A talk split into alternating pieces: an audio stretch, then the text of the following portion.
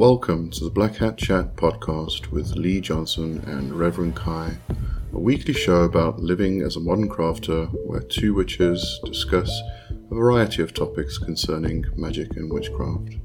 You can also catch us live on Fridays at four p.m. G M T on YouTube or Twitch. The links are in the description of the podcast or in the About section. So grab yourself a cup of coffee or tea and let's begin.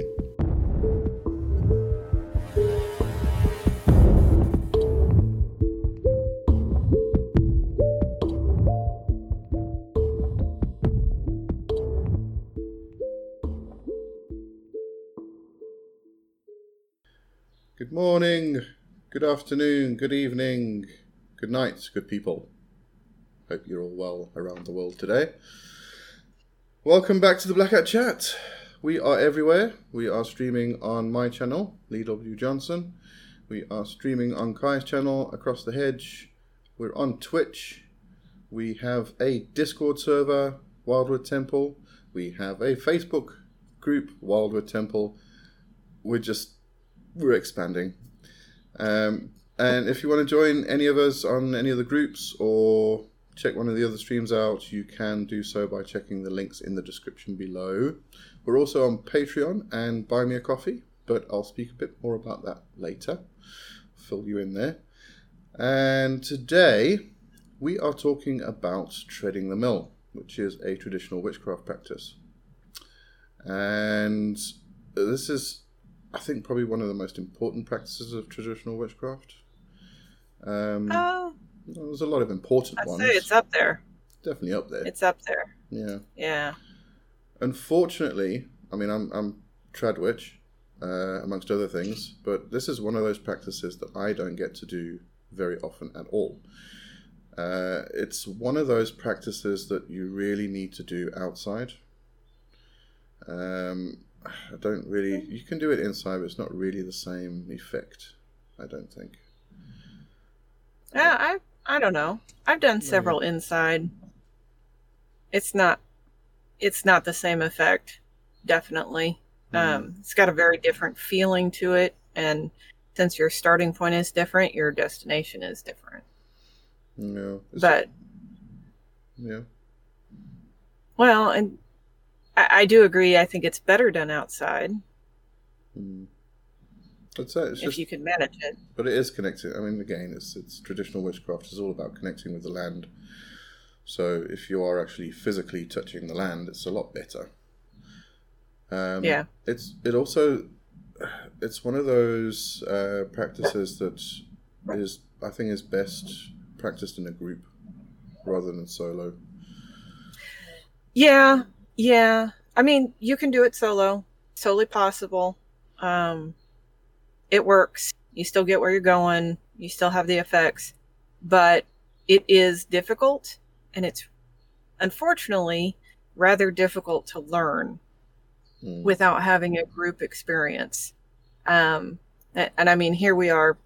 We're going to talk about it and try to share what it is like with people. And I really, really wish I could just gather everybody up and we could just do it. Mm.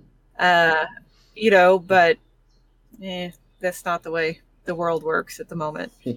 Be a lot of plane tickets, I would imagine. Yeah, just a few. I'll just paddle across, you know. Yeah. Right. Just doggy paddle and, and get to another continent. There you go. They'll get there eventually. Well, might do, unless I get eaten by sharks or something. But yeah. Um, yeah, because it is that... There's there's kind of a build up when you do it with a group of people um, that you don't quite get when you do it solo. Um, and I was I was going over uh, Peter Paddon's book um, again, hmm. and having it doesn't really mention a lot to do with treading the mill in there, but there is the mention of as you are sorry as you're moving around the circle, um, you focus on the person's back in front of you. Mm-hmm. Which then also helps you with the trance. But it's, it's that whole movement around and around and around. With a group of people, you're building up that energy more and more. Um, yeah. You know, as you said, you can do it solo. Uh, just not quite the same effect if you're doing it with a group. So we should probably say what Treading the Mill is. I was going to get to that. Before we get too much further. I think we should put that bit at the beginning. Yeah. Right. Um, we will now tell you so, what it means. Treading the Mill is a traditional craft working that is usually done to help a group journey to another realm. Um, it is the primary means for traveling the world tree, whether you're going down into Alfheim, the underworld, Anwen, uh, the Bloody Acre, the Land of the Dead, Hell's Caves, some chthonic place, or whether you're going up into the sky world, into Nevik to reach the pole stars, you know, that sort of thing. It's also um, quite good for distance magic. And that is the same use as raising a cone of power that we see in Wiccan practices. And coning, raising a cone of power, and treading the mill are similar, but they are a little bit different. Um, they both produce a cone vortex-shaped pile of energy. Um, pile, and, pile of uh, energy. I'm not sure what else to call it. Um, and, and how they're used and, and the way they're executed does vary slightly, even though um, these are these are similar practices.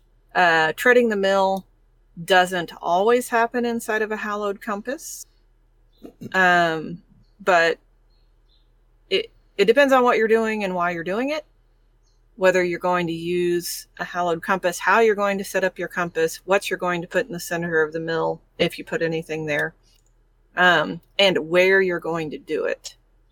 So there's a lot of variations. Um, usually raising a cone of power happens inside of a consecrated circle.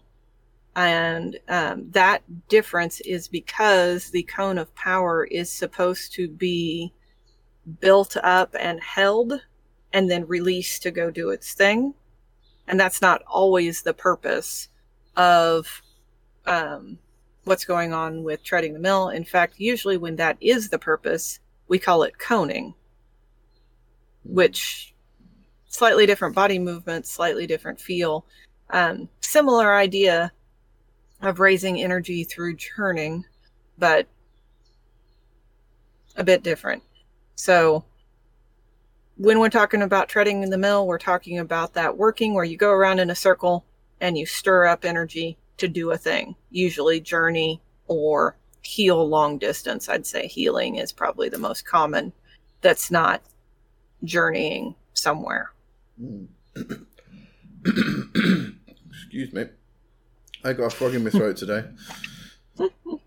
um, I think the the biggest or the main difference between uh, the Wiccan coning and treading the mill would, would be, as you said, the movements, because the the act of coning is very much a dance um, around a mm-hmm. circle space, whereas treading is more of a it's a drudging. It's it's it's kind of it's that slow push, um, yeah. Constant that slow, constant push to.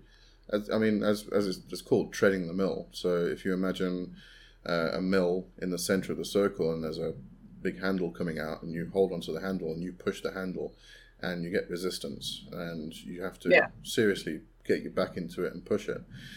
Um, which is why it's it's it's often depicted as um, pushing a boulder, as well. Yes. Well, so the way I have taught treading the mill for many years is in a pool. Mm. I get adults in a pool of water, and ideally the water should come up like chest high when you squat. Mm. Because we usually use the horse stance when we tread. Not always. Depending if we're doing the gyroscopic, not straight up or down the world tree, we don't use the horse stance. Uh, but when we're just going up and down the world tree, we use that horse stance, which is kind of a wide-legged stance. Think about, you know, riding a horse, uh, but a squat. And uh, your back is bent over, you're bent forward uh, in order to do this. And that happens if you got to squat down to get the water at your chest level in a pool. Mm. And then I have everybody go around the outside of the pool just walking and pushing. And there's resistance from the water. Um, hopefully most people know what it's like to try to walk through water. Not swim, walk. Mm. And the nice thing about it is not only do we feel the resistance, but we eventually feel the current because mm. we're moving that water. And then, you know, we do all this work and treading the mill. At the end, there's a point where you need to sense it. You need to know the little ding that goes off. Treading the mill done. And you let go. You stop. And usually we collapse at that point uh, from physical exhaustion. Uh, but you just let go. And the vortex is still swirling. And that's the journey bit. Now, that energy you've built up that's moving, that's swirling, that's going, takes you mm. wherever you're going. And this works really well in a pool because you can just be like, stop and float, right? And then at the vortex, the current you've built up takes you. And it's a really good physical demonstration of what we're going to do with the energy. Mm. Um, it ends up swirling much faster than that. There's more detail, of course, but I find it a good way to to get that feeling across um, before, you know, I accidentally take someone to the halls of hell and they flip out or something like that, you know, without without actually doing it. It's a good practice run with mm. training reels. And you hope everybody floats. You hope everybody floats. Well, I have lots of people who um, will like hold on to the side of the pool and stuff like that mm. to feel the current. And then those are the ones that I watch in the circle. Hold on to the ground and not go anywhere. Which, you know, um, that happens. Uh, you got to, it's a skill to learn to let go and let the energy take you somewhere else. And that's why it's nice to learn this with someone else, because you know you're safe and it's easier to let go. Mm. It's harder to learn on your own. Um, this is one of those things where it's really nice to have a warden or a raven man or a spotter, basically. Someone who's not journeying, someone who's not treading, someone who's not working, who is just watching the mundane half of things mm-hmm. so that you know you will be safe. So that you know that you can safely do this and and not have the phone ring or, you know, a seizure happen or who knows what else. Yeah. Because like most of our traditional witchcraft workings, it's super simple, it's super powerful, and it's borderline dangerous. Mm. You know, that's the craft. Yeah, I was just wondering if we should put a disclaimer on, don't try this at home, folks, but that would be pointless. Against the purpose. Yeah, all of this, you you take your own uh, lumps and you make your own decisions and make your own call. Mm. Um, all these kinds of techniques are, are like that. But, you know, to know, to will, to dare, to be silent. If you didn't dare, you ain't doing magic. Mm. So. Yeah. Um, the other one that always pops to mind is uh, Cochrane's method of um, having the focal point in the center and looking over the shoulder, pointing at it, and cutting off the blood blood, blood circulation to the brain. Um, mm-hmm. And then, obviously, also walking in a circle. It's not quite treading the mill, I don't think, but it's very similar. Um, also, It's very similar. Mm. Yeah. Um, now, that is one that I find works better uh, alone, doing the, the spiral spine cow look. Mm. And um, so treading the mill, usually a group you focus on in front of you, even though the manifestation point is off to the side. And that helps with that peripheral vision, switch, trance thing going on. Um, but the cow stance, you want to turn and actually look at your locus, like spotting, like when you're spinning. Mm. And I find the cow stance works best going backwards rather than forwards. Um, and very easy to do in a much smaller space. Um, very easy to do with cords and somehow easier to do alone than in a group. Mm. When we talk I'm about not sure why. When we talk about cow stance, um, I can't remember Cochrane's exact words in the letters. Uh, it was something to do about you standing behind a cow and the cow looks over its shoulder at you. Mm-hmm. Um, so you do you do the similar thing. So when you're actually moving in the circle, you have your focal point in the center. You are pointing at it, and what you're doing is you are sort of looking over your shoulder. Yeah, you want to look back over your shoulder. So mm-hmm. you're pointing at the center. There's my arm ninety degrees straight out from my body. I'm trying to look back there, and you should not be able to see with both eyes where you're looking. That's one of the things. You should be able to see better out of one eye than the other. Mm. that's, and then, yeah, that's, then that, you twist that's, your hips too. Yeah. Well, you sort of have to, don't you? Yeah. So your shoulders are perpendicular. They're parallel to the radius of the circle. Your hips are more like on a line with the tangent for the perimeter of the circle. Mm. Not quite. You can't quite twist that far. Um, but I think that's why it's easier to walk backward. You're looking backwards, you're leading backwards. Mm-hmm. And if my left arm is out to the center of the circle, that would mean that I'm walking Jessel. I'm leading with my right foot going backwards. Mm-hmm. And I don't know what that's called other than cow stance, and that comes from Cochrane's letters. And I don't I don't know if that's called Treading the Mill. I don't think so. I don't think it is, but as I said, it's just, it's, it kind of feels similar uh, in a way. Mm-hmm. Um, and it's, it's it's the same kind of um, purpose as well. You are moving in a circle in order to reach a trance state, in order to travel. Yeah. Yep. Uh, so, and, yeah. and then we've got the dance for raising the cone of power, which is a grapevine.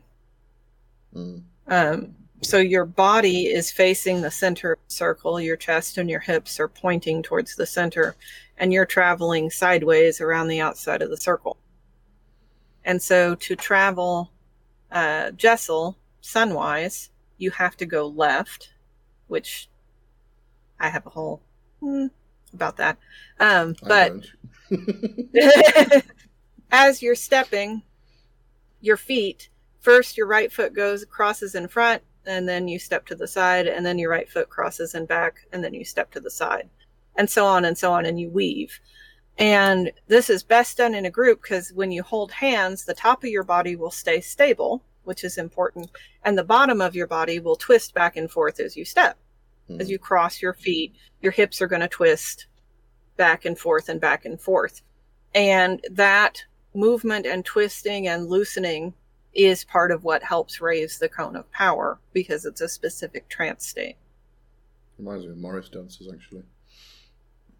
Yeah, there are Morris dances that are very similar, but that that general grapevine step is really common the world over. You know, it's a weaving circle dance step, and there are other steps too, used for other kinds of energy, other kinds of raising. Yeah. Uh, but that particular movement is used in coning.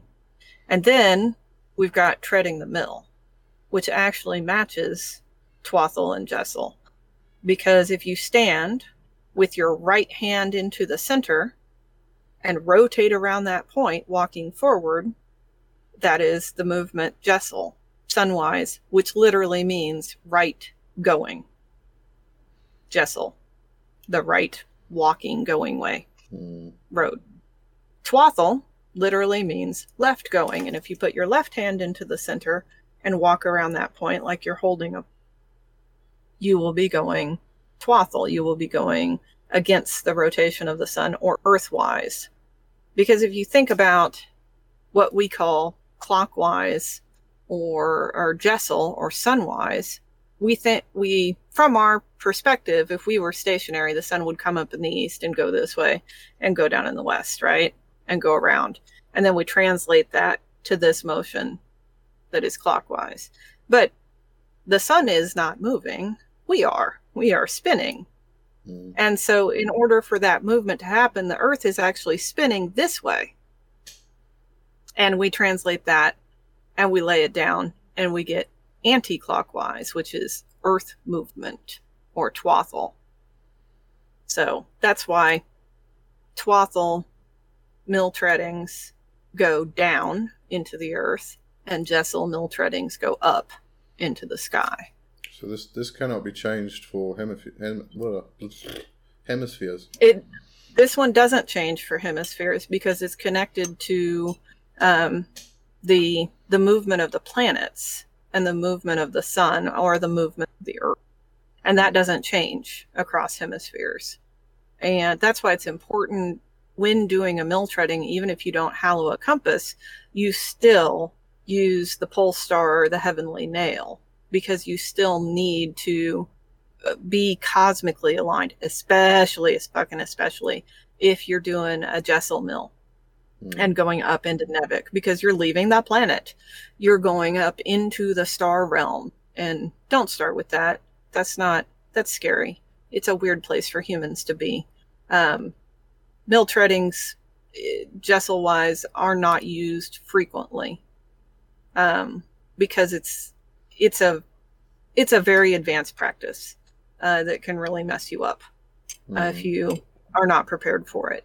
Um, so it's kind of like a big spiral staircase on the world tree, and the world tree is is cosmic. It's universal. We're not talking about seasonal level stuff. We're talking about solar system level stuff and bigger than that. Because most crafters use, like, um, the North Star is the Pole Star, um, or the Pleiades, or there's a variety of places to pin your Pole Star. Um, so, you know, that will change depending upon where you are on the Earth, because you need to be able to sight it.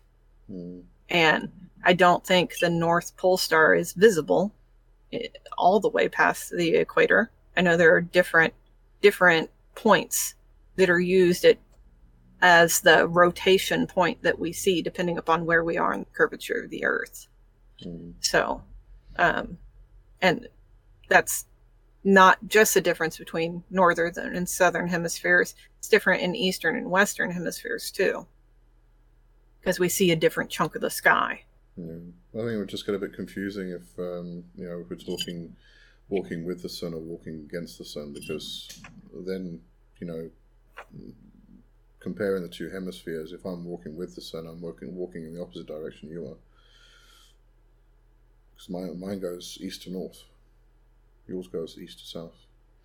Right. Mm. Well, I think that, that distinction needs to be made. That it's uh, it's not actually, you're not, we're not talking about... The thing is, I actually, I've seen it also um, termed the Widdershins walk. Yeah. Yeah. You know. Well, Widdershins is a Germanic word. I mean, if you speak German, sounds very familiar, right? Mm. But Jessel is a Scotch Gaelic word. And the idea that those two go together, I think, is kind of odd. Mm. Oh, but they, they have for a long time. Yeah, the partner to Jessel is twathel, mm.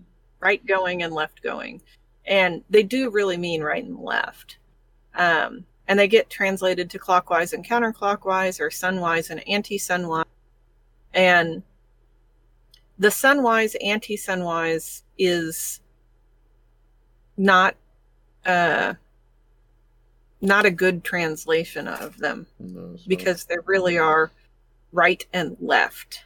Mm. And so, you know, yeah. Yeah. Anyways, um, the Widdershins walk. The Widdershins walk, yes. Um, because that's how it, you're obviously moving down, therefore you're moving.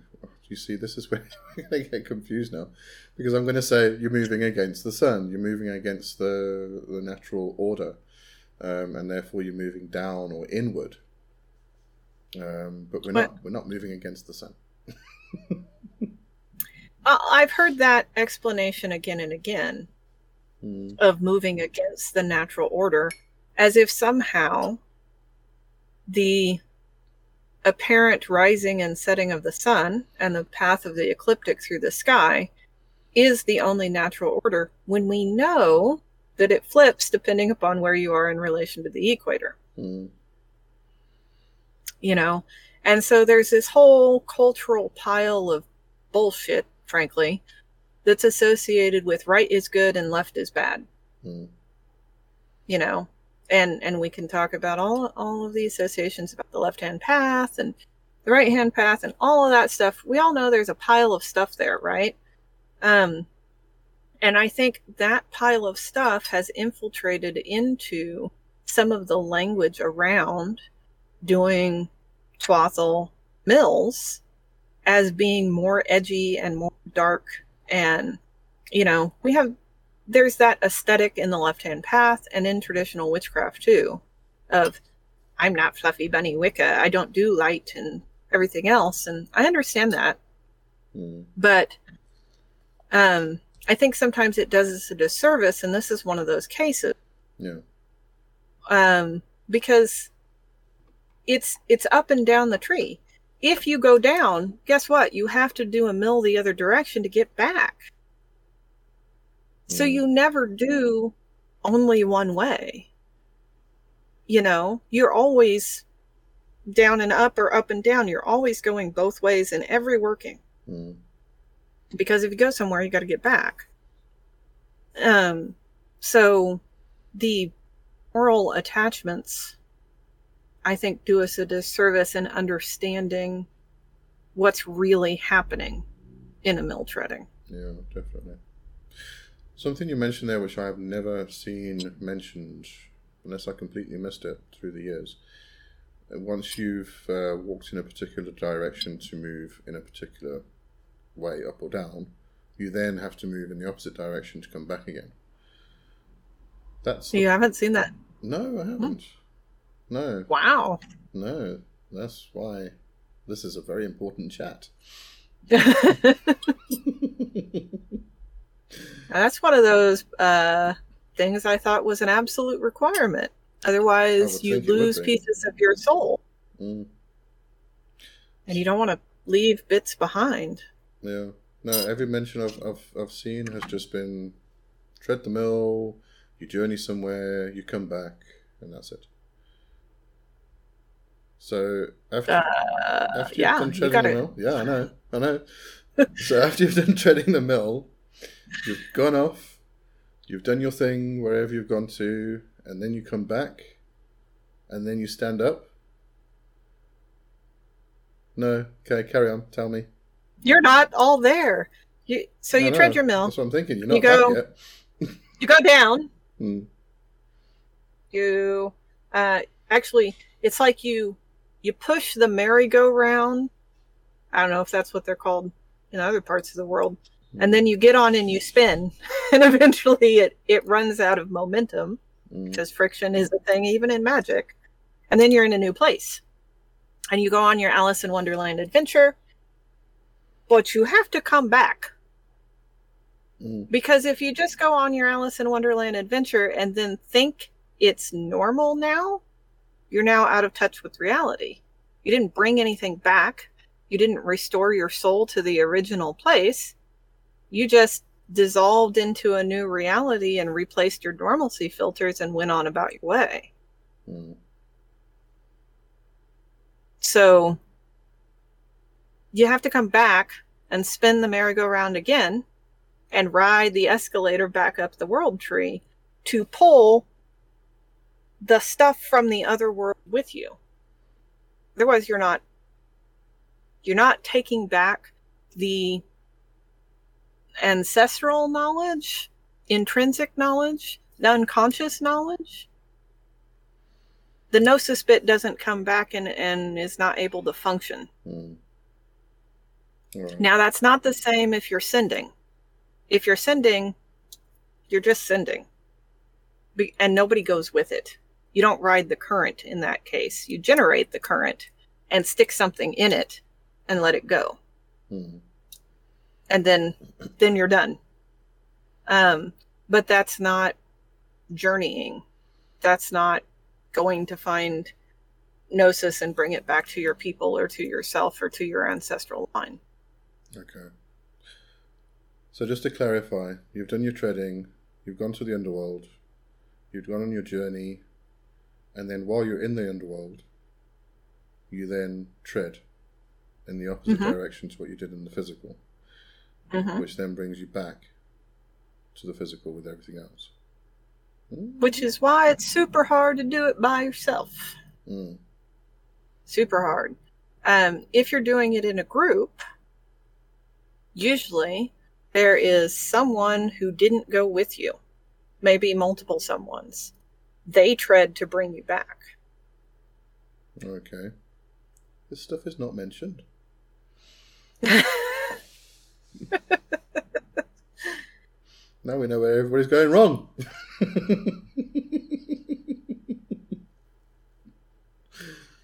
All right. So this person who doesn't. I hope I'm not it. just telling secrets I'm not supposed no. to be telling. Oh. oh, that's true.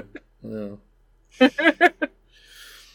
And if I get some, some really bad taps tonight from my elders, I will know.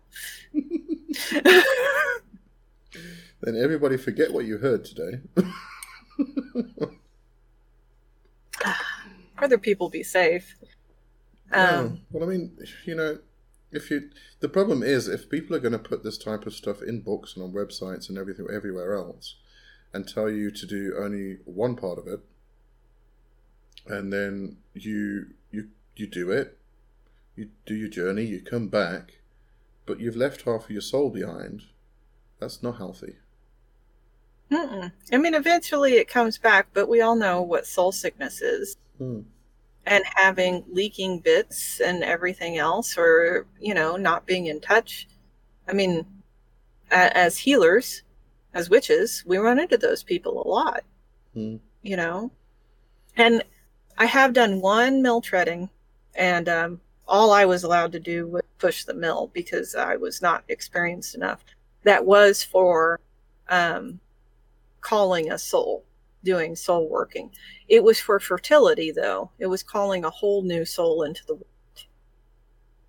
Um, but afterwards, there was talk that this could be used for retrieving soul mm. parts and putting people back together as a form of healing. Yeah, very similar to Susto, which the um, well, the old shamans did. Mm-hmm. Journey into the underworld to get that little part of the soul and put it back in someone. Yeah. Which, you know, I think is just one of those basic uh, priest, shaman, magic technician jobs. Mm. It's like saying a doctor heals people. A witch heals people by retrieving soul parts and restoring and repairing the soul. I mean, that's just that's just the job. Mm. You know? Um How that is accomplished varies from tradition to tradition, and I think treading the mill or some of the other forms of trance journeying um, are used for that process in traditional witchcraft. Yeah. Um, while we're on the topic, just in case anybody's confused about soul retrieval, um, just to, maybe we should just give a quick explanation. Um, the basic idea is that if somebody goes through a trauma, they they lose a bit of their soul, and that little bit of the soul stays behind in the underworld, or in the lower world, or the other world, or whichever tradition you're working with, and whatever they call it. Uh, the reason it does that is in order to, order to cope with the trauma to a certain degree. Um, but then what happens is that there's a little hole left in the person's soul, and that often gets filled with disease or uh, discomfort or some kind of uh, some kind of illness of some kind. So gunk, gunk, gunk. Yeah, gunk gets in there. Just, just a load of shit. Yeah. Yeah.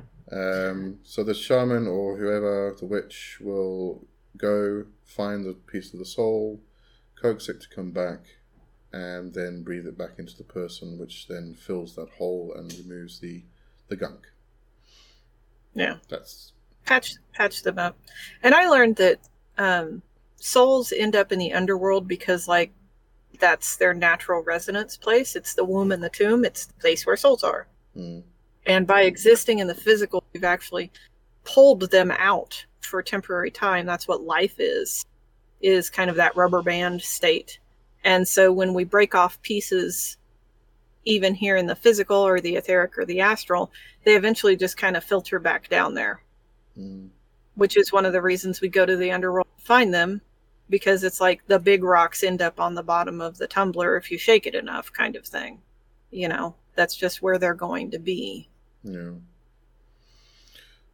Okay. Um, I I actually want to get back to this treading the mill back up, if we're allowed to.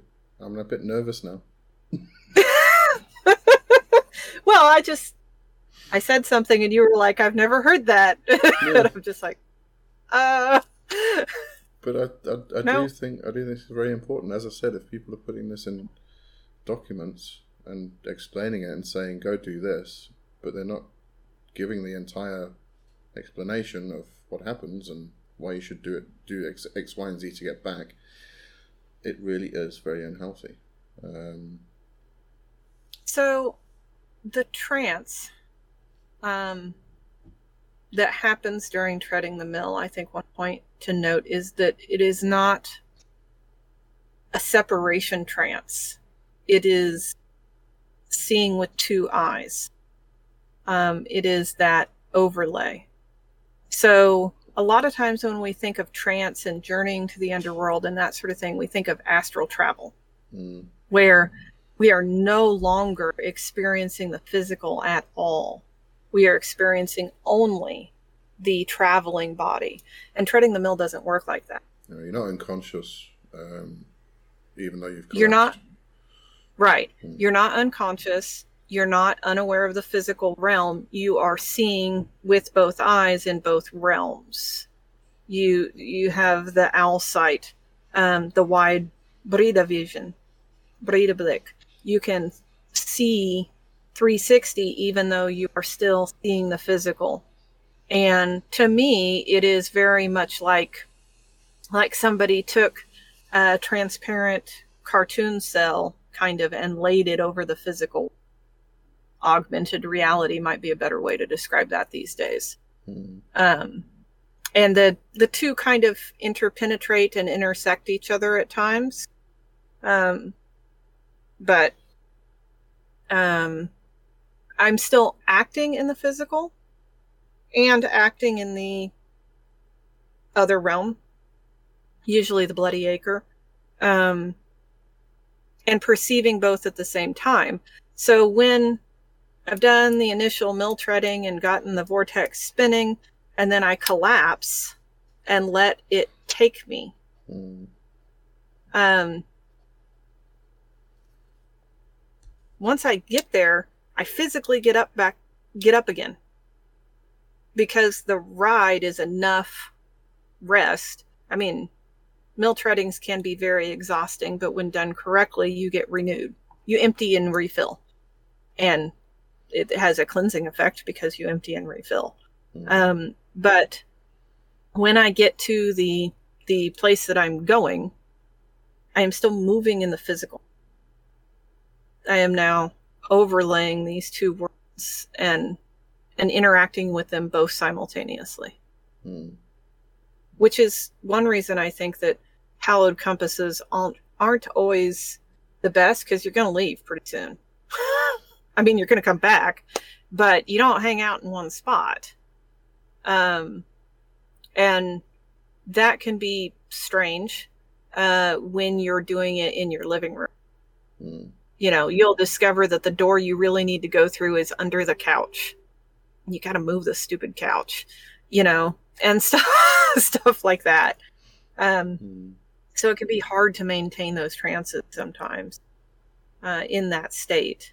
But usually you don't have to go super, super far, but you do have to move. You do have to, you do have to physically move around. Okay. Yeah, I think I'm getting it. So it is an overlay of, of um, two worlds. Mm-hmm. You are physically moving around, but you're also moving around astrally. So when, and so when it's time, yeah. when it's time to come back, you're doing another physical mill treading. Okay. Yeah. All right. Because I think when, when we talk about this this, this type of thing, um, you know, we're talking about moving from the physical into the astral. Um, and we get the idea that it's two separate um, activities. So one, mm-hmm. once you've done the physical activity, you then move into the astral, the underworld, wherever. Then you do your thing there in the astral. There's nothing happening here in the physical. So then to come back, it kind of makes logical sense that you would have to do that in the astral in order to come back to the physical, but you're actually not. It's it's an overlay of the both, and you are actually physically moving in the opposite direction that you did to begin with. Now, I have used mill treadings, and this is how I was taught some of the early astral travel, to push someone. And and we use that as, as tandem astral traveling. And we use that process for initiation um, because we want them to go somewhere very specific for the initiation process and meet someone very specific. Um, and in that case, they collapse and have that no physical interaction experience because we pushed them out mm. and sent them on this journey. But we in the physical do a mill treading to bring them back mm. because they got all the way out. Um, so yeah, both, you know how this, this question goes. Is it A or B? No. Yes. Just a moment. Mailman's there.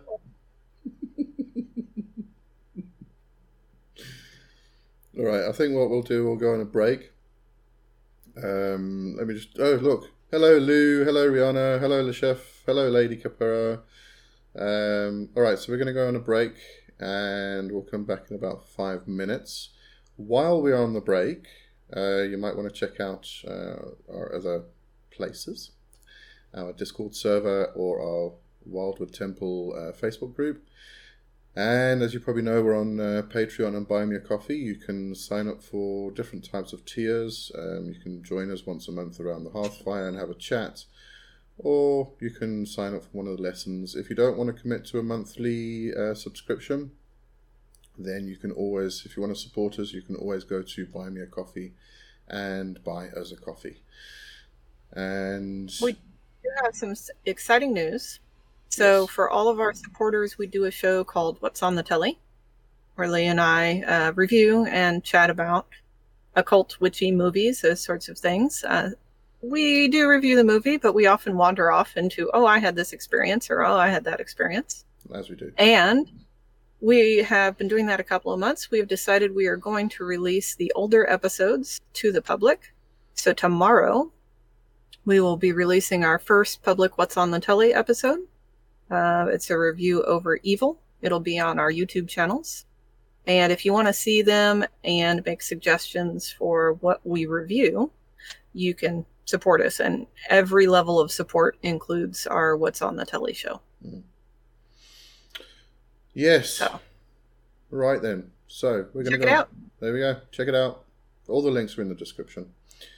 And go grab yourself a hot chocolate. It's hot chocolate time now. Had my Hot coffee. chocolate time. Hot chocolate time. And we'll see you just now. Bye for now.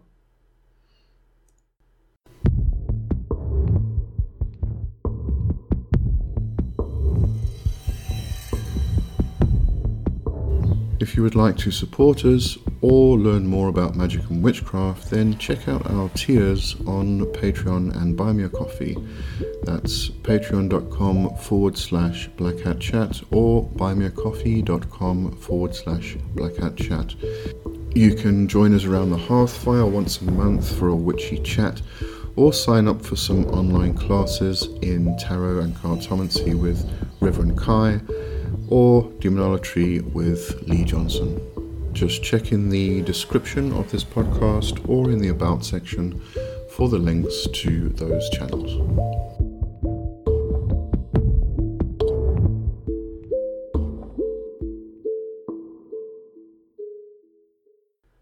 Welcome back to the Black Hat Chat.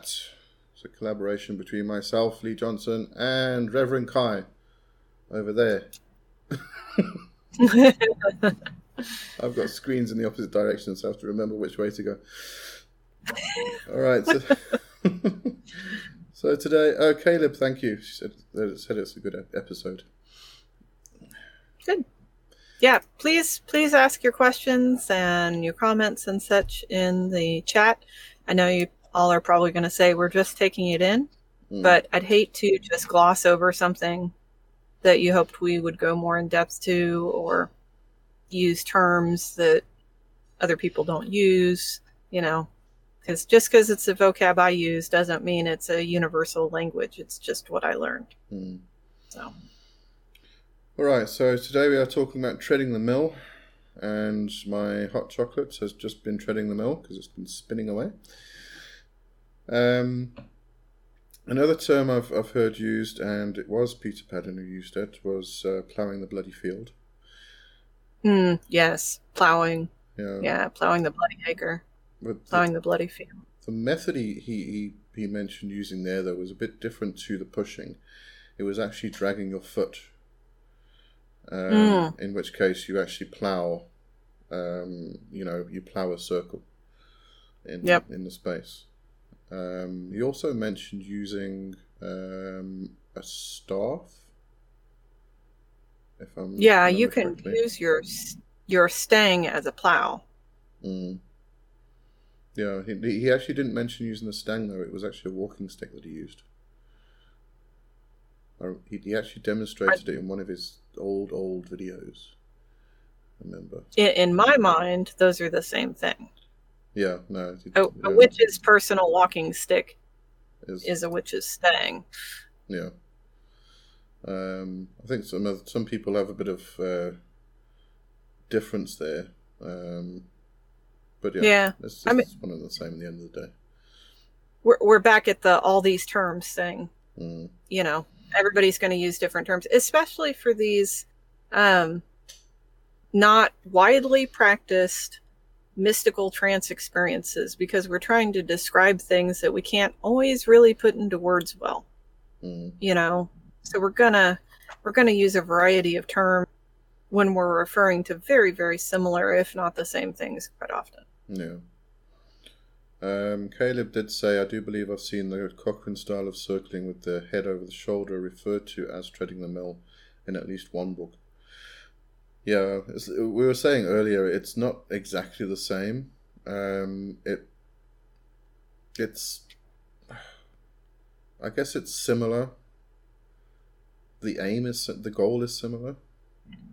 Yeah, I mean, the goal of all of this is to induce a trance state and or raise energy. Mm. You know, and, and those are those are big, broad goals. Part of the reason we have these specific techniques is because we want repeatable trance states. You know, uh, the swing and use for tapping the bone makes this one trance state, but the swaying, fire-breathing horse stance makes this different trance state.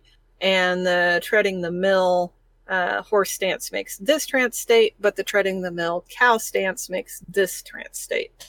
You know, so we have a variety of techniques, and they're all doing the, the trance state achievement, but we want to be able to go to the same place repeatedly, which is why we have these different techniques with these different names, because we're using them for different things. Mm. Tapping the bone is a learning thing. You are you, the goal is almost always to learn something, and treading the mill can be used for learning in much the same way, even with the same entities. Um, but we may choose one over the other depending upon goals, even though, you know, how do we want to learn? Which way is the best? What are we communicating to other people at the time? Are we alone? You know, yeah. There's a lot of variables to take into account. It actually reminds me, because a couple of weeks back you, you mentioned those uh, power postures. Um, mm, now, yeah. I've, now I've forgotten the guy's name. I've been reading the book, um, and it's very similar to that, whereby you are using different uh, positions to induce different trances to achieve different goals. So one might be an mm-hmm. initiation type journey, one might be a shape-shifting, one might be a healing, one might be a divination. But each each position um, really brings you to a specific trance which which achieves that goal. So it's the same, similar here as well. Yeah, yeah. And this is also one of those things where you're going to have to work it. You're going to have to try the different things. We can suggest that, you know, my experience is that I use this particular technique when I want to do this kind of healing. But you're going to have to try it and see if that lines up, because your body's different, your experience is different. And this is this is combining the very physical aspect of tradcraft with the trance states and the stuff that we consider non-physical, super-physical. And because the physical body is your instrument of transformation, it's going to vary from person to person. So you have to try it out. You have to take notes. You have to figure out um, what each trance state does for you and the best way for you to achieve that safely and repeatedly. Mm. And the only way to do that is to experiment and to keep notes. Yep. Journal, people. Journal. Journal. It's so important. Don't journal while you're in the other world. Wait till you get back. Experience while you're in the other journal when you come back. Good plan. um, Le Chef asked, uh, as I don't know what Treading the Mill is, but it sounds like it's for trances. I have heard of blood treads. Don't know what they are. Are they the same as Treading the Mill or not? Um, I haven't heard blood treads, but one of, as, Me neither. As we said, I mean, ploughing the bloody field could fall into that terminology. Perhaps. I mean, so the reason we call it the bloody acre is not because it's story. It's because we understand that our ancestors have come before us and they have died into the earth, right? Um, that's where their wisdom, their soul, their experience, and usually their physical body goes. As we go down into the earth, we go through layers and layers and layers of all of the people before us. And we also use blood, because it is red, as the kenning for the transference of knowledge from one generation to the next. So we are going through those layers of knowledge and experience, and we ken that as the bloody acre. The field that we must plow and churn. The dirt and the soil is the wisdom of our ancestors. And when we grow food from it, we, we take in their wisdom and all of that sort of thing. That's why there's a sacred meal. Um, but going down into the earth and plowing the bloody acre isn't super deep. You get about chest deep. That's about all the deeper you get. Whereas journeying to the halls of hell um, is way, way deeper, right? It's like underground cave systems. So plowing the bloody acre, plowing the bloody field is a kind of light trance. But it is a light trance in a protected state amongst thousands of ancestors. Mm. All right, so if somebody is doing this for the first time, where should they plan to go? What's a safe well, safe trip? It's always safe to go to your ancestors. Hmm. Um, your ancestral halls. Um, the halls of hell are very common. Uh, into the mountain is very common. We have all of the mythology around uh, Mother Hulda's mountain, Dame Hulda. And again, it's it's the same as the halls of hell. It's this underworld human tomb, feasting hall, ancestors kind of place. Um, if you are more connected to a particular god, goddess, patron, spirit, protective spirit, holy guardian angel, um, their space is a safe place to go. Um, this is used mostly for learning. Like I'd say more than fifty percent of tradcraft workings are kind of a people out for the pursuit of knowledge and or learning about how to do more crafting.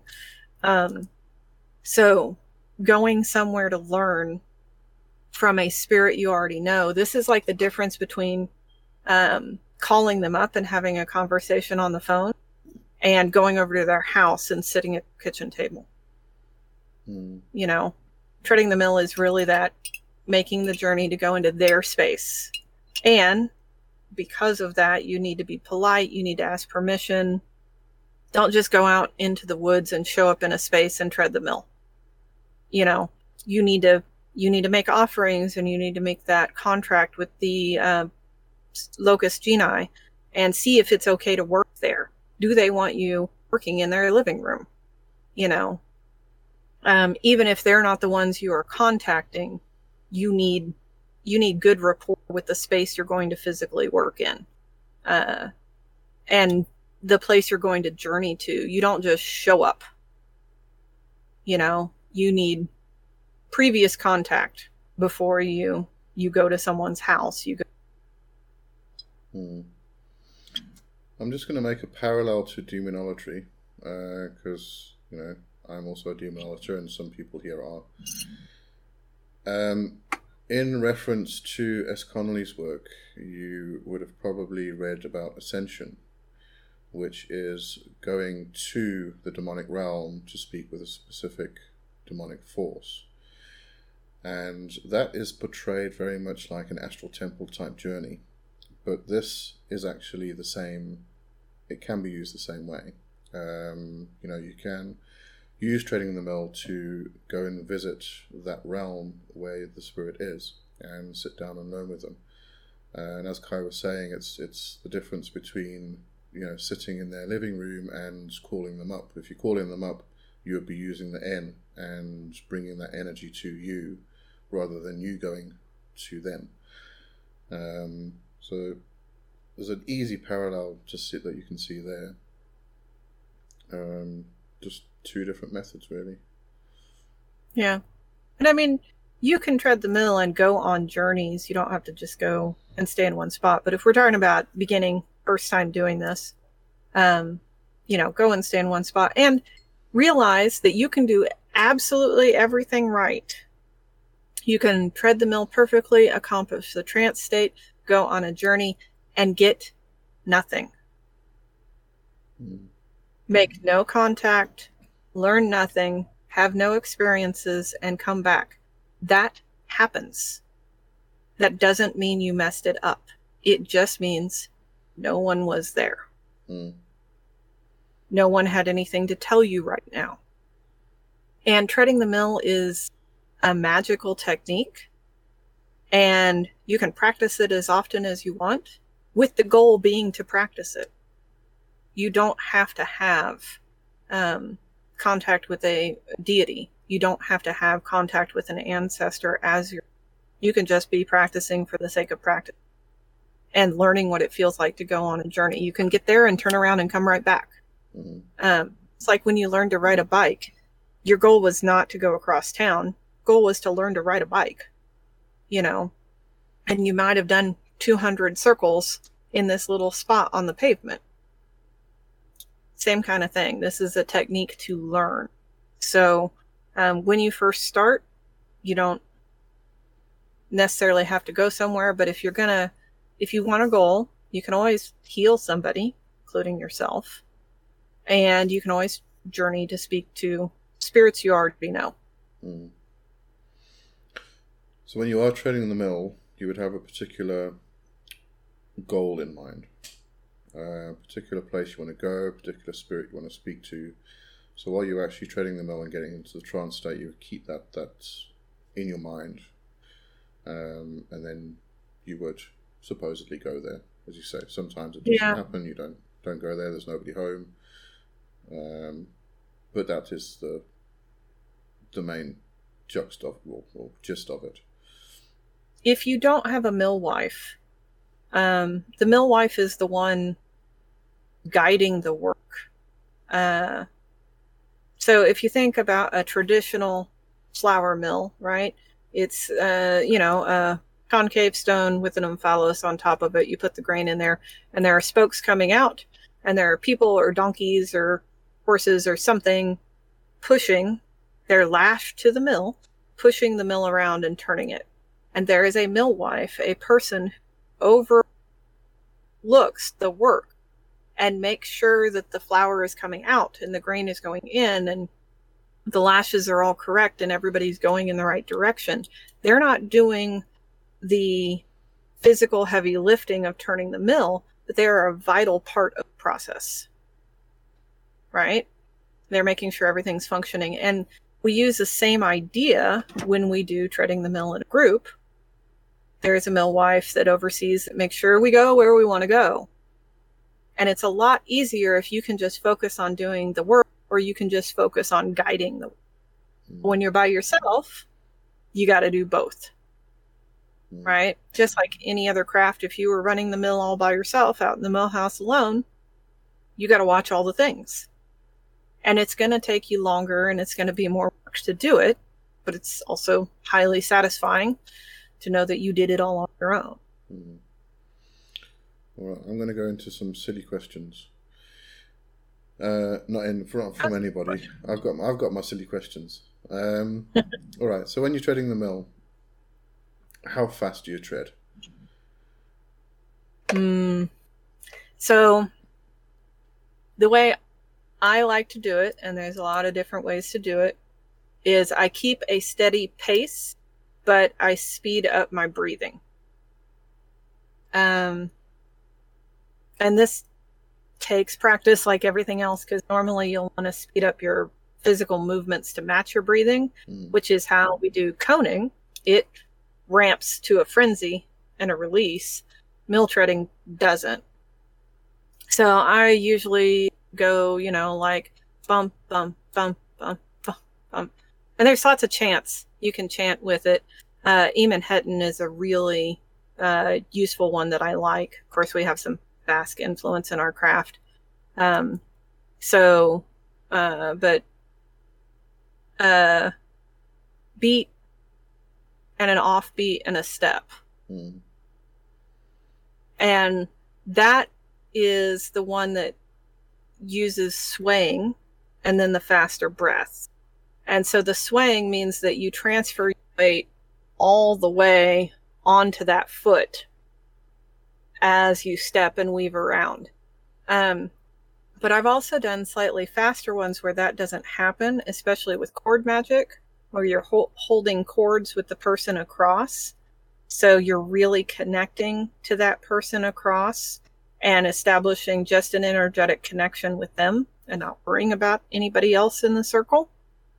And in that case, we don't sway, because that would make people sway in different directions. It's not all out and then all in, mm. because you're you're physically attached to the other person. And that one goes faster on every beat. Step, step, step, step, step, step, step, step, step, step, step, step, step, step, step. Um, and the rocking is backwards and forwards to grab the downbeat mm. of the chant. Yeah, so it is really, really finding that rhythm. But it's not a fast rhythm, it's it's quite a slow rhythm usually. Um, and I think when, you, you know, you get to a certain point where you just, you're f- starting to feel exhausted and you want to slow down. And then you keep going. Keep going at the same pace. Do not slow down. do, do not slow down. Do not slow down. Do not, do not speed up. up. You know, yeah. Actually, interestingly enough, uh, Rabbi Gershon Winkler, um, oh, I was reading this today. Book name's gone out of my head again. He's the one who, he's the, the Kabbalist, practical Kabbalist, who went into the forest and really connected with the shamanic um, ways of, of his uh, Jewish ancestors. And there's a whole um, sacred space creation method that he has in, in one of his books. And it's actually it's actually a mill treading. It doesn't. It's not as long, um, but there's a you actually step, you step, step, step, and it's a hine ni chant, and you go around the circle. Well, you go around about seven times, um, but that's in order to create that sacred space, which would be very much like laying the compass. Um, so it's not actually treading the mill, but it just reminds me so much of that. That. That, you know, stepping and the, the chanting and the rhythm and everything else. Um, so I thought I'd just mention that anyway. All right. Yeah. I have done mill treadings where I use my stang, uh, like uh, Volostov, to keep rhythm. Mm. And so I'm I'm pounding it, dropping it, uh, as I walk around. Mm. Of course, that's, you know, when the stang's not in the center for something like that. Um, but yeah, rhythm is really important.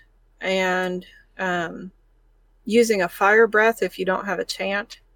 Uh, and, and what I'm calling a fire breath is like basically noisy breathing. You make a lot of noise when you breathe. You make these growling, hissing sound, yeah, so like, that every yeah. every in and every out makes noise. It's like that forge being uh, lit inside your, your belly and coming up, and uh, those sounds that come out.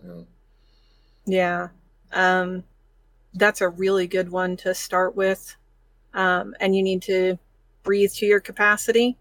You know, big, huge, deep breaths, longer than you think it should take. Big, huge um, exhales, longer than you think it should take. And then you get your physical and your breathing lined up, and then you move the breathing faster, and you leave the physical there. Mm. You leave the physical on the same pace. And having music can help. Having someone drumming, or, uh, staving or something, just pounding out a beat. Um, a metronome can help to help you keep track of that, because it is absolutely... Um, the inclination to speed everything up.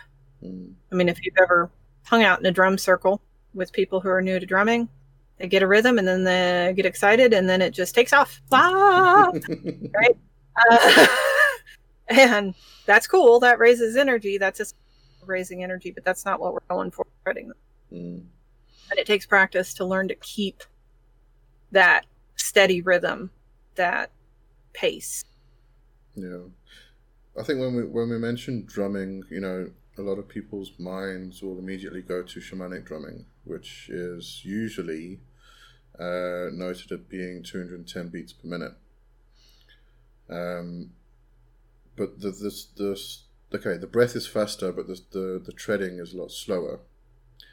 Um, so I think if somebody is going to use shamanic drumming, uh, whether it's single or double drumming, they can probably find that rhythm with their steps and with their breath at the same time. Um, mm-hmm. Just keeping in mind that the one's faster and the one's slower. Um, so whereas the drum might beat three or four times, that's a step type of thing. Um, yeah. Yeah.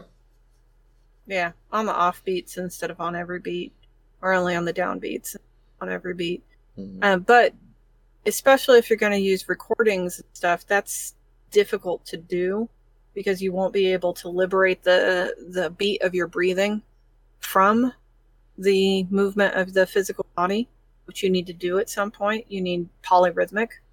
Mm. Um, and then there are points where they don't line up. Mm. And that takes some practice, and it's hard to do without somebody who knows what's going on to guide you through that. Um, you know, uh, having a mill wife to be able to do the loud breathing or to control the pace of the chant can help, especially if you're in a group. Then everybody stays at the same pace but moves the chant differently. Mm. Um, by yourself, it's going to take some practice to learn to separate those two and allow the breathing to fly free of the physical and pull the vortex around. Yeah. Uh, one of the other silly questions I always used to have, um, how long do you do it for? Eh, that's one of those things. You just got to do it to do it. Yeah. A little ding goes off in the back of your head that it's done. I know. But that, that's that's one of the... I've, I've always found it one of the most difficult parts was, um, you know, you, you're treading and you're treading and you're treading. You're thinking, okay, am I actually doing anything? Am I going anywhere? Have I done it for too long and I'm just nothing's happening? But you just got to keep going. Um, yeah. I would say that point where you're questioning that is maybe a third of the way into the process. Yeah. you still have enough conscious mind to be questioning and doubting all of these things. Mm. And you're not absorbed enough in your breathing and your movement and your push and your feeling of all, you know, everything else, and the opening of the, the auric shield in the process that will happen. Because then after that, you get to the point where you're like, oh, I work, I can't move anymore. Keep going. You're about two thirds of the way there. This process is a process of physical exhaustion mm. because it, it should empty and deplete you of a great deal of energy in the beginning process. It will refill you when done correctly, when connected.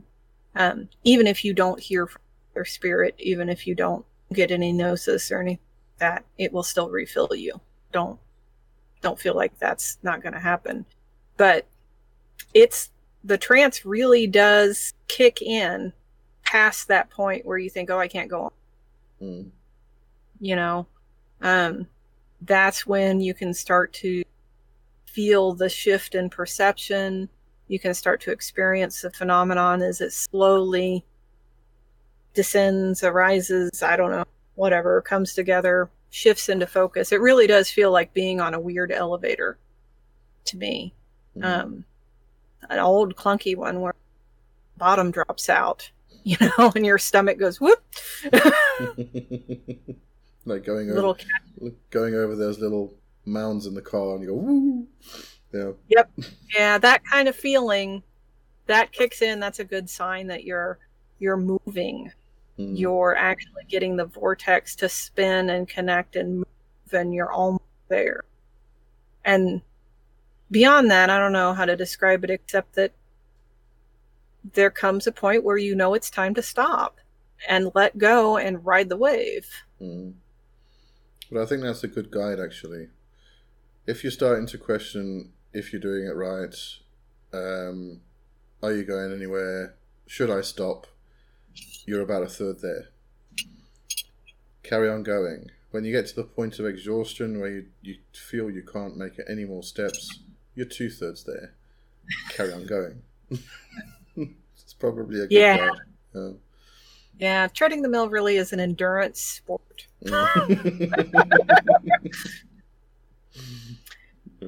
Set a lot of time aside, let's put it that way. Yeah, set a good chunk of time aside.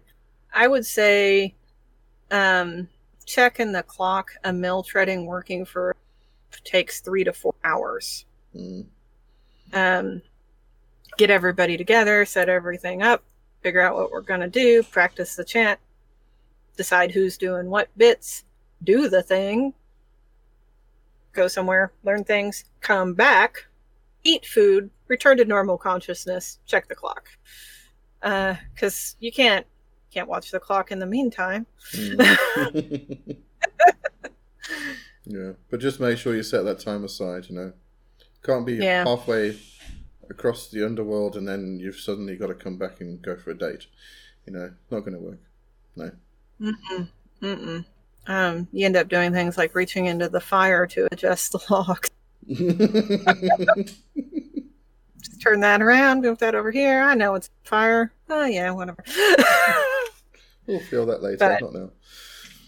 You read things about meditation and they're like, set aside time where you will not be interrupted. Mm. You've got to set aside time while you are interrupted. And working outside is amazing for mill treading, especially when you go and can work with a sacred stone or a cave or a sacred tree, those nexus points where we know there is a power point in the land. Build your vortex right there and drill into it. Super amazing experience. Mm-hmm. But that's really one of those times where you need to take a spot. You need to have a, uh, just in this day and age, going out in the middle of nowhere, you need somebody to watch your back. And they should be out of sight, but within earshot. And, you know, aware of what you're doing. You're going to be doing some trance stuff. And you just need somebody to watch the area and watch your back and make sure that you're safe. And, you know, if uh, the fire marshal comes up and goes, what's going on? They can answer those questions and explain things, that sort of stuff. You don't want to be surprised because you don't lose track of the physical, but you're only watching it with one eye. Your full attention is not on the world around you. So you need somebody else to have that awareness. Yeah, you can't really deal with a bunch of people coming up and going, hey, what's going on here? Let's have a booze. Yeah, yeah that's that will that will be terribly interruptive. So, um, but, you know, I, I have heard of people doing this on their own and they go into caves and do it. I mm. had a friend die in a caving accident, so I'm not a cave worker. But there are plenty of traditional witches and people working magic that are. Mm. That love to go and work in caves because it, it's already underground. You're halfway there. Yeah, and it's a womb. Yeah. Very the womb and the tomb are very close. Hmm. All right. If so, anybody, sorry, if anybody's got any questions, just get them in now. We've got about ten-ish minutes left. Really? Wow. I've only gotten through the first page. Okay, no, carry on then. All right. We've got about forty minutes left, thank you. So, um, the locus focus. The that locus was, focus. Uh, the dad joke that my magisteroid ma- made. So, the thing that goes in the middle. Oh, yes. For, um, I would say, a lot of mill treading, that's the cauldron. Uh, because, if especially if you're going to learn, you're going to your ancestors, Um, you're going for gnosis reasons. That cauldron is the womb and the tomb, full of the dark black liquid. You don't want to look in it, but you want to be able to see the reflection out of the, your eye. You know, so you need a fairly big cauldron. The other option is the fire is really common in the center for a mill treading. For that same reason, like the reflective surfaces of the uh, liquid in the cauldron. Um, and sometimes it can be a big fire, in which case you can't get too close. Uh, but a lot of times it's the embers, the died down fire. And, um, you know, that just shifting, morphing thing and just out of the corner of your eye. There are also mill treadings where the stang is in the... Not always. Um, but especially if the stang is there, has nailed down the pole star and done the, the Nevik Anwen connection for you, then it becomes the world tree and you take the spiral staircase up and down it. Mm. Um, makes it easier in the other world to get back. Because you have have a you have a pole, you have something firmly nailed down. Um, and then you can always put a person in the center for people.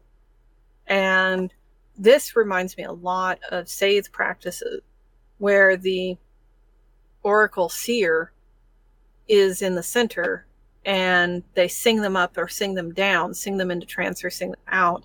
Treading the mill is very much the same kind of thing. You build the mill for them and they sit in the mill of magic to transfer, and you chant them up, chant them down, turn them up, turn them down, whatever verb you want to use there. Uh, but that focus locus as a natural feature where you go out, you find the working point. It might be the intersection of ley lines or some other power point, um, you know, the opening to a cave, something like that. Mm-hmm. Uh, liminal space is wonderful for this. You know, land, sea, and sky is, is your classic space. And if you've ever done a mill treading on the beach, get some of that slogging through sand feeling, let me tell you, because you should sink down and get in a rut somewhere around like halfway process, and you'll feel like you want to walk out of this circle. You no longer want to walk in a circle. You want to walk away from it, but you can't mm. because you are halfway down. You are down in a rut. You have pent- penetrated into the bloody acre, and now you're you're halfway in and out. And walking in sand, just like walking in water, does wonderfully. And land, sea, and sky, you're already in a liminal space. Um, but, you know, if you want to meet the Fae or interact with land spirits, seeing if you can visit them in their home, in the stones they live within, um, in the caves they live within, making that your your locus, your center, your phalos, the center of the world, works really, really well. Get permission first, be polite, don't just show up in somebody's living room. Um, but, you know, you will find the fae stones, the fairy stones, uh, just out and about. You can tell nobody disturbs them. People plow around them, you know, that sort of thing. Roads go around them because they can't, they can't be moved. They are nails in the reality of the world. They are the tent peg, the daleth, you know. Those are excellent points to find. And like the opening to a cave. So even though you're going around, your center doesn't always have to be your center. You can nail down your center and tread next to it. Mm. And then you're evolving in one aspect, one doorway of the Omphalos. If you're just doing your mill treading with yourself, and you don't really have another item or tool or anything else, you use yourself as the witch's foot. You put the nail through you, from the pole star, through your body, down to the center of the earth, and you line up the original uh, crossed circle through you, through your shoulders and your hips, so that that lines up. And then you move out of that center and tread around that point. Mm. And it creates that weird pull thing, that rubber band effect, um, that pulls through that. And even if you're working in a group, you can anchor that center point with a person, and they can join the mill treading, or they can stay there, or they can be the mill one. Um, that pulls all of that through and guides that. But no matter where you are and what you're doing, you need to do that anchoring point first. And I think this is where the confusion of whether it's in a compass or not comes from, because many of us set up a compass in much the same way. We place ourselves within within the center of the sacred universe and align meaning by arranging the compass around us. And treading the mill, you got to place something in the center of the sacred universe. Um, you may not align meaning in that way. Uh, that may not be necessary for your mill treading, although sometimes I think, especially early on, it's easier because you're experiencing the shifting of energies as you through it, and you can really feel that that grinding that is necessary. Uh, but you gotta, at the very least, nail your center down uh, before you begin, and well, that becomes the anchor. That becomes the anchor, the pin, the tent pole. Mm. Uh, and, you know, stangs work well for that because they're already that thing. Mm. And um, especially if you have a, a personal stang like five foot eye height, so that you can put in some sort of Omphalos-shaped thingy where it's not attached, but it will sit like a spinning bowl. Um, if you spin wool, you have a supported spindle. It's the same kind of thing. Just hold on to it mm. and let it turn. Let it turn against that bowl. Let that iron nail grind against that stone and feel that uh, friction. Feel the, the tension that happens there. And then you will be anchored to the world tree, turning the mill of magic at your feet, watching the manifestation out of the... and merging the two views and, and gaining the, the broad vision to be able to do it that way. Mm-hmm. It worked very well to do it like that, to get the feeling of things. Mm-hmm. But you still need to do the, the energy work to nail it down and establish a center. Yeah, so that energy work to nail, if, if as you said, if you are um, using yourself, um, the energy work there to make you the Axis Mundi, um, and then walk around that center. Uh, what could we use in that in that instance? I mean, I'm I'm just thinking standing in the middle and pulling in energy from all six directions, which is which is foot. Pushing out. Oh, okay. You want to push out and connect. Yeah. So with the realms. Okay. Yeah, instead of you being the active reception, as you usually do when you um, call the quarters or hallow a compass, in this case, you want to push yourself out and connect. Mm-hmm. And then move out of the center and turn around it. And then when you're done, you pull it back in. So you mm-hmm. don't want to leave bits so that, out there. That is literally um, projecting lines, energy lines, power lines, whatever we want to call them, from your center out to the four directions and then straight up and straight down. Um, mm-hmm. You just push them out. I, I use breath. Yeah, you can use breath. Um, so as I as I, I breathe in, then I, I breathe out and I will push it out to all six directions. Um, mm-hmm. So I think that's that's an easy method too that anybody can use for that. And if you can sight and connect to the landscape, all the better. If you can, you know, stand in one direction and sight a large body of water, and that's where you want to put those watery kind of energies. That. If you can sight a mountain, do that. If you can't, you can connect to the um, relationship beyond your sight. But this is a very physical process, and so being able to actually physically connect to the landscape helps a lot. It mm-hmm. helps a lot. And that's why I emphasize so often, you need, you gotta sight that pole star. You have to. Um, even if it's out the window. Because this compass, even though we're talking about up and down, right and left, front and back, doesn't have to be square on. Mm-hmm. It can be slanted off or kind of morphed over to one side because there's the ocean and there's the mountain, and if they're not really ninety degrees apart, that's okay. Um, you know, it doesn't have to be perfect. It will morph and turn and end up in those nice ninety degree angle as you move. But it's more important to connect into um, the landscape and the physicality that you're already in than it is to make everything geometrically perfect at the beginning.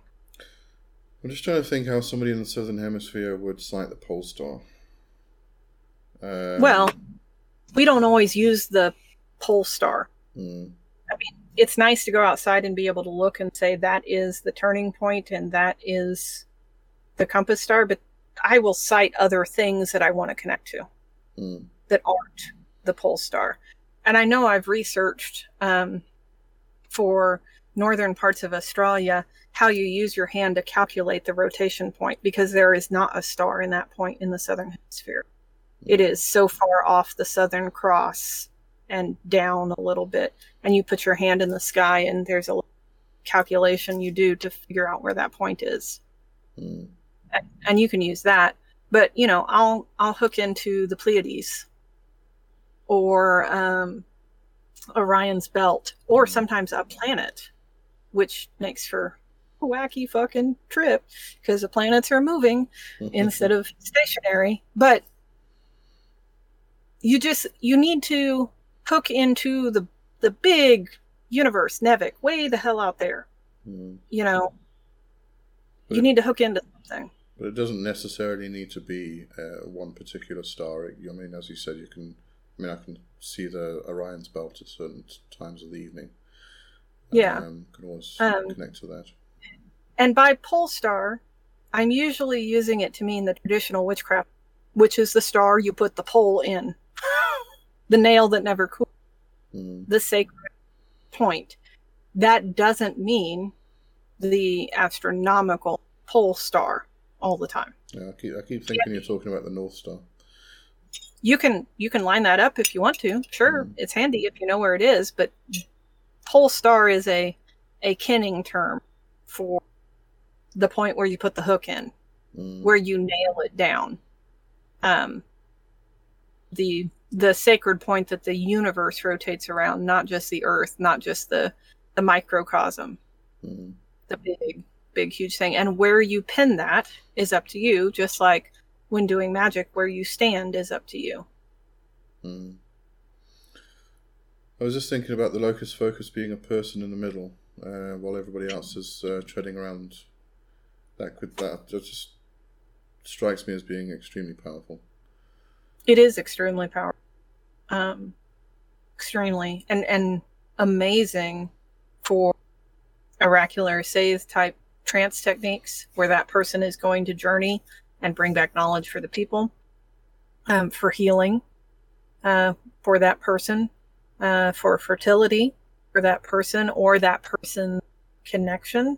Um, you know, it, it's great to work on someone who is a representative. That's why there was, you know, like the king was the fertility of the land kind of idea.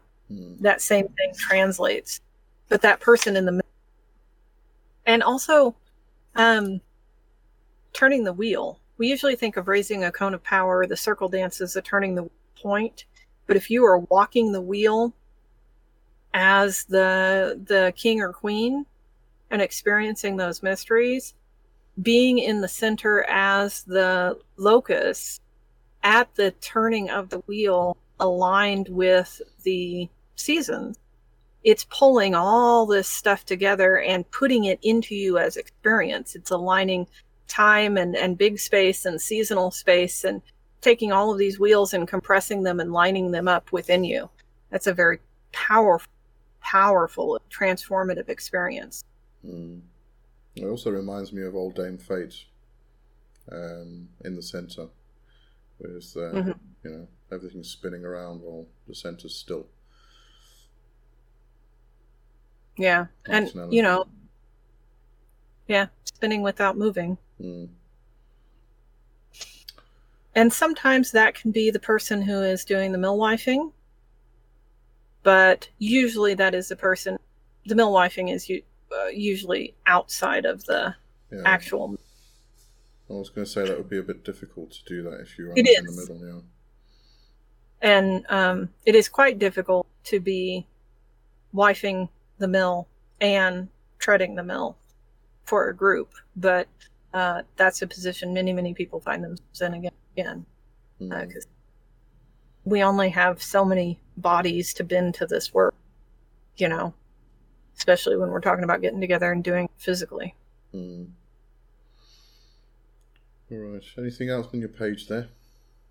Well, um, time travel. Mill treading is super useful for time travel. Super useful. Mm. Uh, because you can go down, right? Do your thing and come back up in another spot. Mm. You don't have to return to exactly the same place in time or in space or anything. Um, of course, caveat, caveat, caveat, advanced technique. Don't leave bits of your soul behind. Don't break your psyche in half. Don't have a psychotic break. You can do all that stuff doing time travel with mill treading, but super fun, super easy. Once you know what you're doing safely, mm. and you can definitely um, do some really neat things. Uh, my favorite is going down, finding ancestral knowledge, and then going and giving it to myself when I was mm. so that when I eventually do come back to here, I've had years and years and years to experience that ancestral knowledge and do something with it instead of bringing it back to me now where it's still new. Okay. Um, yeah, I'm not. I'm, I'm not going to ask about exactly how we do that, because you don't want to do a Doctor Who until you've been to the ancestors. Yeah, do this with guidance and experience and understanding and uh, safeguards. Mm. And a lot of this stuff, I wouldn't know how to do this if I hadn't done it with a and learned how to do it safely with watching my back. Mm. You know, now I do this on my own, but I don't know that I could have started there. Um, so you need somebody to check in with, you need somebody to to make sure you're not going off the deep end. Mm. Um, cords are used in various ways in mill treading. Um, yoking oneself to the billy tree, to the world tree. Uh, using the cords to form the spokes mill. Without something in the center or with a cauldron in the center. Don't do it over a fire. That heat rises. boards will catch on fire. um, let's see. Oh, we're burning, we're burning. Why? Oh, no.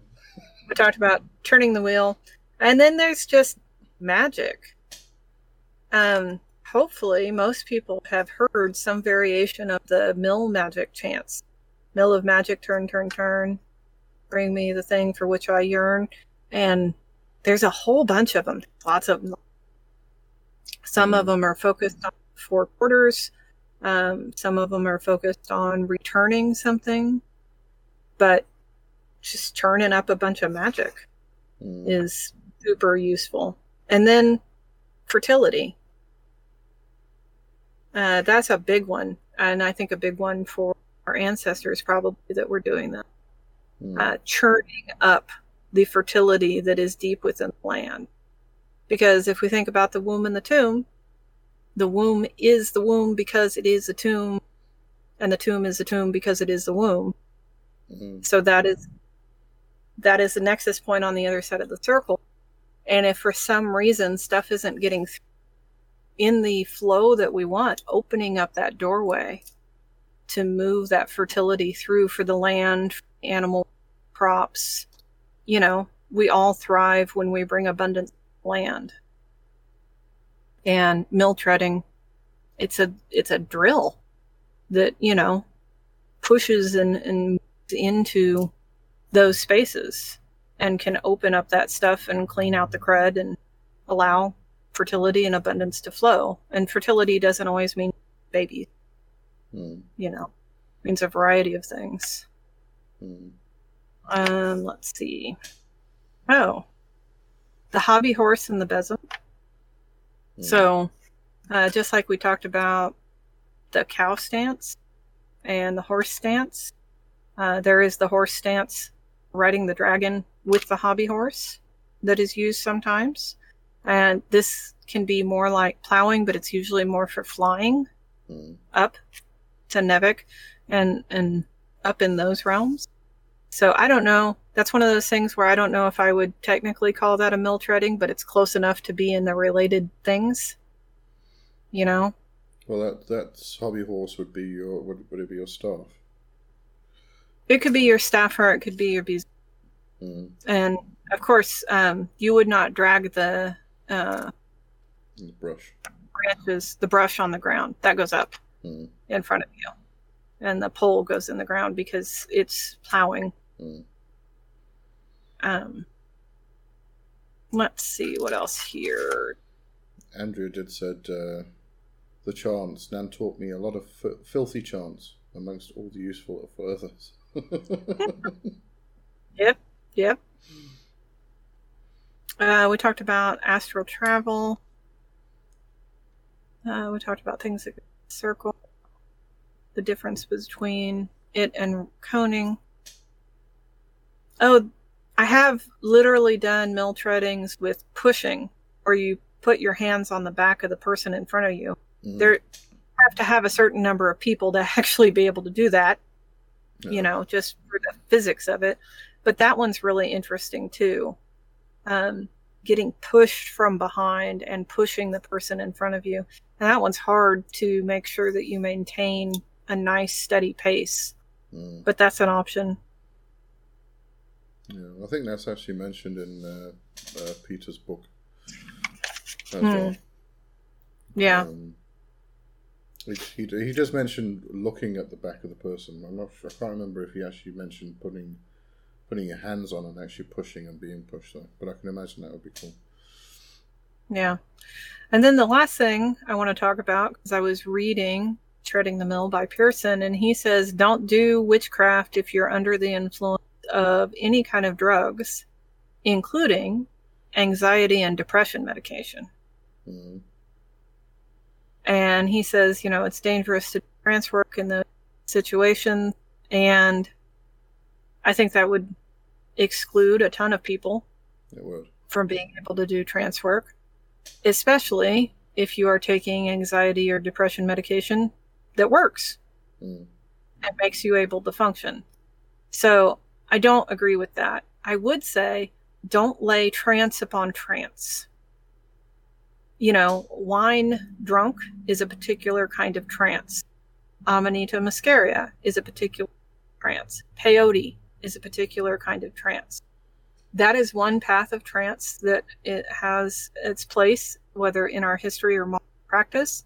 It's one of the eight uh, paths of power. But we are taking a different path when we do mill treading. Mm. And don't try to layer them. They do not combine well. Um, there are times when you can combine different types of trance induction for different things, but especially when starting one path at a time, uh, because you won't know what's going on. You won't know which thing's doing the thing, and you don't have a real clear destination. Like we talked about, these are techniques to reliably induce the same sort of trance repeatedly. Yeah. And if you're you're combining a bunch of things, you're not going to get that. But I don't agree with the um, avoid it if you're taking anxiety or depression medication, because if you're taking the medication and it's working for you and you have somebody doing blood work and checking on you and everything else, then you are clear-headed. You are in control of your faculty. You can still do this work. Um, I think that avoid anxiety and depression medication comes from the really outdated idea um, that we had twenty, thirty years ago of you're not yourself if you take these meds. Mm. And I don't think that's true. Yeah. But don't layer up other substances. Um, I would not recommend doing a treading the mill when, you know, Sorry. that that's a trance induction method too. Say that again. You cut off for a second there. I wouldn't recommend doing it when fasting. Okay. Um, because that's a trance induction method. It's a, you can't do it right after you eat a heavy meal. Don't have, you know, turkey dinner and then get up and try to do a mill treading, of course. Mm. But fasting for two or three days before doing one is not a good. You're layering trance methods. Mm. And treading the mill is a balance between control. You have to be in control to maintain that steady pace. You have to be in control to push through that physical exhaustion. And then you have to let go so that you can ride the wave. Mm. And that discernment of the control and the letting go and letting go, and it, it beats back and forth as you do the work. It's not just one, it's not A and then B. It's, it's swaying across that line as you do the work. That requires focus, concentration, and a very clear head. And just don't lay anything else on that. Don't try to use any other um, trance techniques with it. I don't, I don't include binaural beats, you know, when I do mill treadings. I don't include um, solfeggio frequencies in my music when I do mill treadings. I like some music in the room to drown out the background noise of living in the city, but I don't want any other properties from that music. I don't use incense when I do mill treadings. Mm. I don't want any other properties, you know, because I am really walking that line between being in control and letting go to successfully do it. So I know there's a lot of techniques where we're like, yeah, colors and binaural beats and incense and meditation and, you know, do this and do that. And then we layer them up quite intensely in order to achieve our states. But mill treading is not that, um, not one of those things. It needs to be done clearly and alone. And it is a very powerful technique. Yeah. So that, that's my caution. Yeah, uh, Caleb said, I'm trying to picture myself doing magic without any H G H D medication. That yeah. would be some scattered energy indeed. Yeah, that's true. Um, yeah. And, uh, you know, we were saying earlier as well, with all these different methods, whether it's treading the mill, uh, using the horse stance, using the cow stance, um, you know, raising cone of power with the dance, et cetera, et cetera, et cetera. They're all different trance states that take you on a different journey into a different place um, and do different things. So if you are layering two trances o- o- over the top of each other, they could end up pulling you apart because they're going to send you in two different directions. Um, so yeah, it makes perfect sense. Yeah. So, you know, I recommend um, Pearson's book, Treading the Mill. Mm. He's got instructions in there. Uh, surprisingly, not a lot mm. about treading the mill. But I don't agree with that part where he says you can't do this if you're taking your your medication, because no. mm. You know, um, that's not not what's happening. Of course, those first couple of weeks when you go on a new medication, reality is adjusting. You know, your brain chemistry is rebalancing. Your doctor is watching you very closely. That is not the time to take up this practice. Mm. You need to go from a very firm footing. Settle in first. Yeah, settle in, allow changes, and don't don't do this when there are giant changes afoot in your life. Mm. Um, you know, right after a terrible breakup, or um, soon after moving, anything like that. That's not the time for this kind of work. Mm. Okay, settle in. Whatever it is. Mm. Okay. Does Do we have any more questions? Nothing comes through. Andrea just said she keeps lo- losing her Wi-Fi. Um, I think I think yours is a bit bit slow there. You keep miss, a bit dodgy. missing bits and pieces of words here and there. Mercury, it's Mercury. Blame it all on it Mercury. Ah, uh, yeah. Our favorite planet to, to scapegoat. It is Mercury retrograde. Yeah. All right, then. So we'll bring to the, this week to a, a nice end. I love this. I think this was a, one of my favorite uh, shows so far, I think.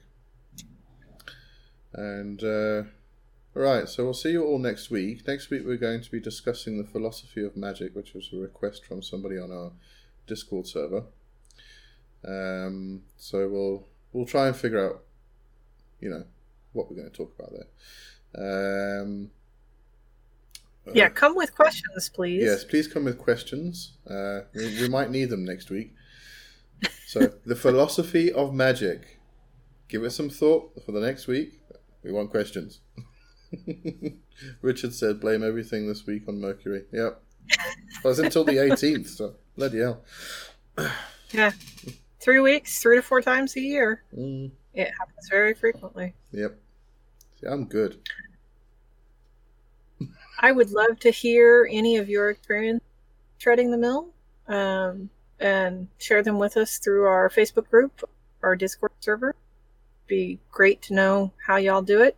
Um, if you want to share, of course, mm. especially uh, if your experience is different than ours, because witches, we do we do lots of different things and lots of different. Yep, and people get taught in different ways. Oh yeah, mm. oh yeah. All right then, so go check out the all the links in the description. You can find us everywhere. You can give us a tip on Buy Me a Coffee. You can sign up for a tier, sign up for a course. We've got lots of stuff going on. So get in there. Oh. Yes. Tomorrow is the first Saturday of the month, so it is our Hearthfire chat. Yes. So um, if you're part of our group uh, that joins us for the Hearthfire chats, tomorrow at four p.m. G M T, and it's October now. Yay, Halloween the first. And we are moving all of our classes, gatherings, our chats, everything onto our Discord server. Mm. So if you need any help with that, please contact us wherever you get a hold of us. We will be happy to help you figure out Discord and use it. We really like it because it's got the video chat and everything right there. So, but all of classes, all of our gatherings are now on our Discord server. Yeah. All right, cool. Thank you for being here, everybody. Thank you for your questions and your comments and your love. We feel loved. And we will see you next week. Have a good one. Bye, bye everybody. Bye bye. Thank you for joining us today in the Black Hat Chat. Have a look in the description of this podcast or in the About section for all of our links, and tune in next week for another exciting chat.